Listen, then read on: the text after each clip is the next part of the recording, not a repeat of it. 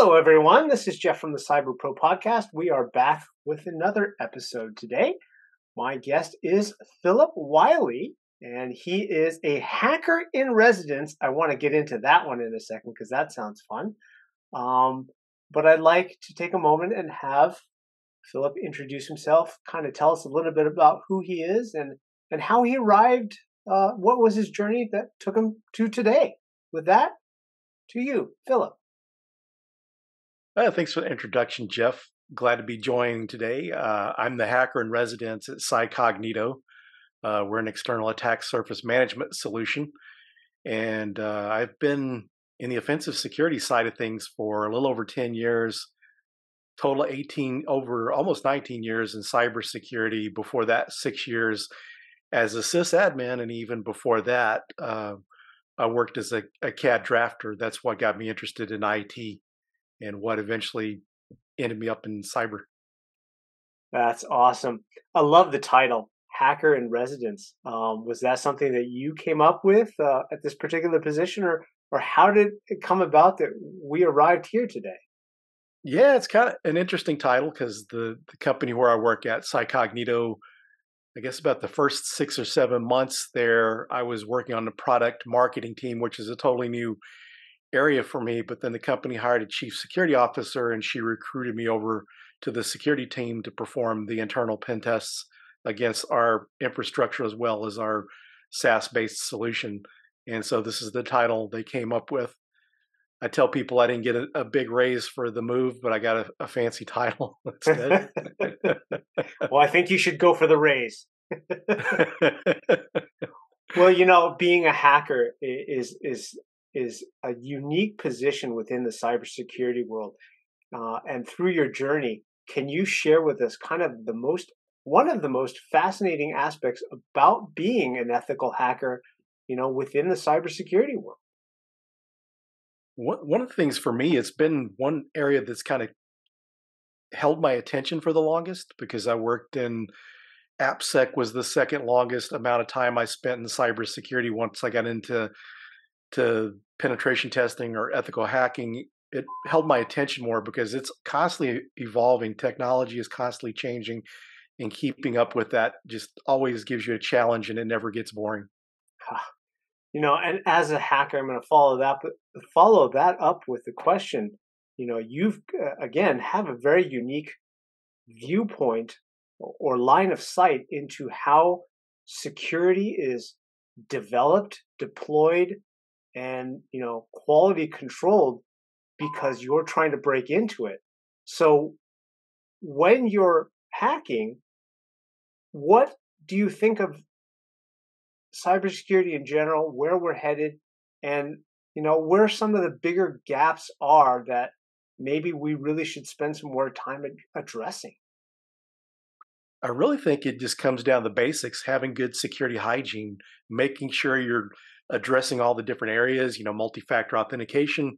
But even aside from something like that, making sure you have strong passwords uh, used in your environment, make sure that you're uh, using least privilege on any kind of your systems, you know, file shares, applications, and making sure you're keeping patched, updated, and and configured securely because usually it's one of those areas uh, whenever as a pen tester we get in it's most cases it's usually like outdated software mm. or accounts running at a higher privilege than what they need to be because even on pen tests where it wasn't in scope for web app and i was doing an infrastructure pen test during these pen tests i found uh, you know web services that were vulnerable in a lot of cases companies are using or different applications use uh, java servers for uh, consoles to it uh, systems as well as security.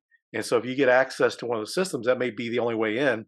If they're using a weak password and it's running at elevated privilege, you gain access to that, then you've got access at root or domain admin, NT system authority, or some higher, you know, level of access that you can do things that you shouldn't be able to do. And just practicing that good security hygiene across the board, covering the basics goes a long way you know, you you you said two things that really resonated. Um, one is that um, when you're doing pen testing, you are able to see things and get into places that you shouldn't sometimes with ease and um, how fast the the the platform moves in order to secure it and, and the basic hygiene that's just surrounded surrounding it because things move so fast.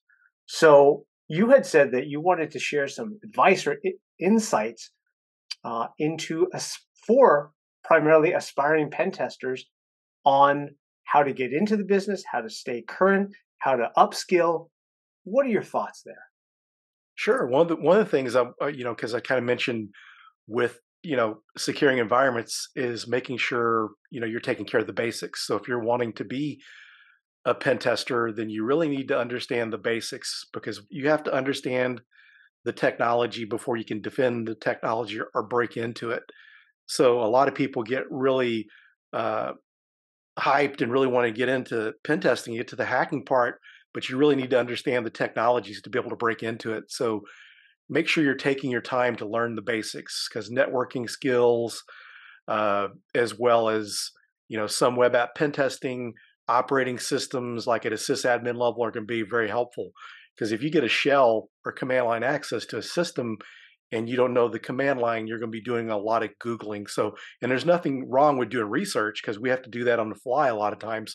But you want to make sure you're building up a good knowledge uh, base where you're not you're you're able to address things like networking and operating systems relatively easy. That way, you can uh, spend more time on the more difficult tasks while you're performing pen tests.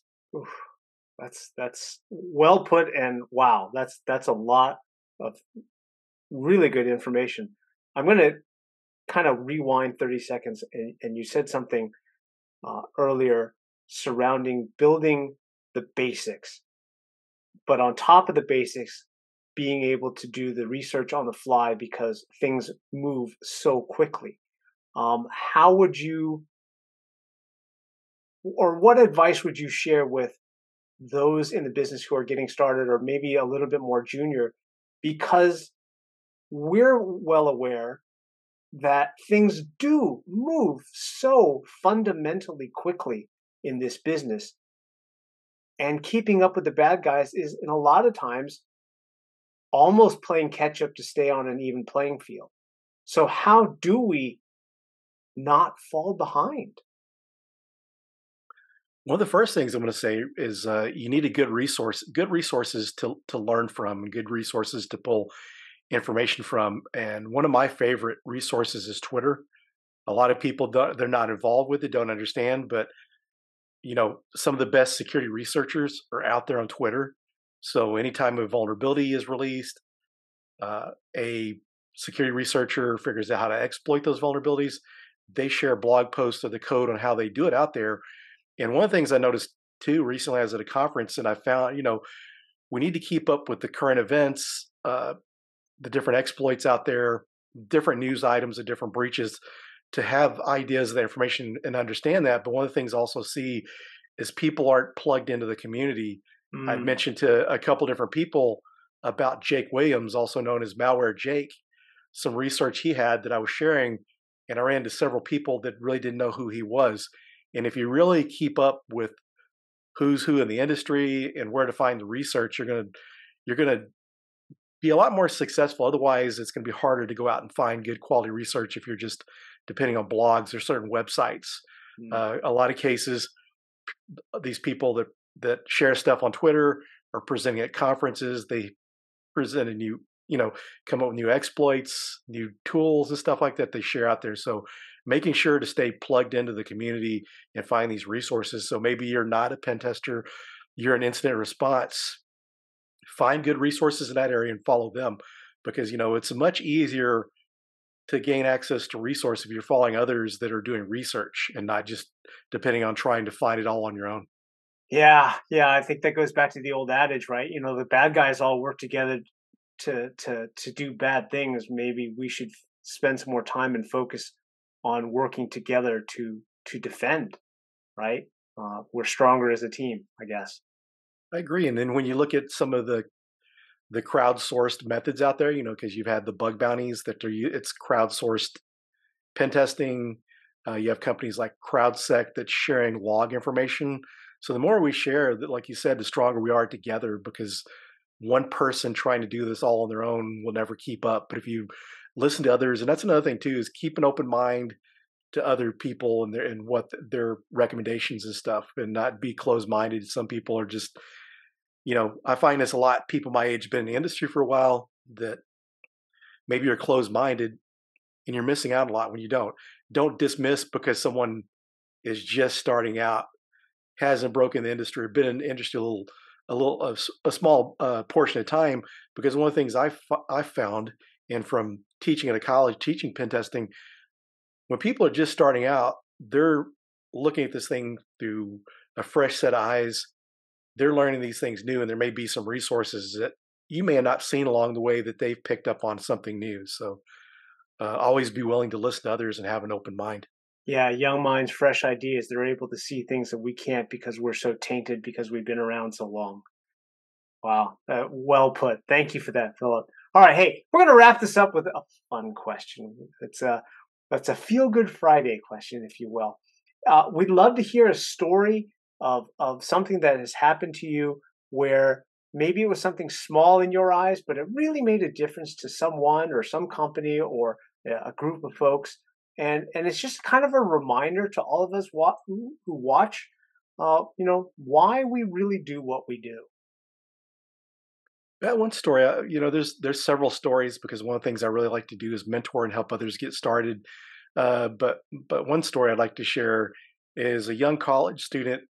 We connected back in 2020 through a virtual conference. We were connected on Twitter and LinkedIn, and we met for the first time at a conference in Texas last year, last fall, and we stayed in, in contact since and seen each other at different conferences and stuff. And one of the cool things was that she said I inspired her to speak at conferences. So now, you know, she's working her master's degree in cybersecurity and she's already spoken at five conferences. So it's just really cool to inspire people because one of the things success feels good and you can only succeed so much on your own. But when you can live through the eyes of others and through their experiences and see them succeed, I mean, it's really at times even better than your own success. And that's amplified when you help multiple people and get to watch their successes. I mean, it's just, you know, a really happy experience and great to see others succeed. Phillip, thank you very much for that story. We really appreciate it. Um, thank you for spending the time with us today. Uh, we we're we're big fans of yours, honestly, uh, here at the uh, Cyber Pro podcast. So, Phillip, thank you for your time. We really appreciate it. It was my pleasure. Hey, you made it to the end. Thanks so much. For more episodes, you can find them here.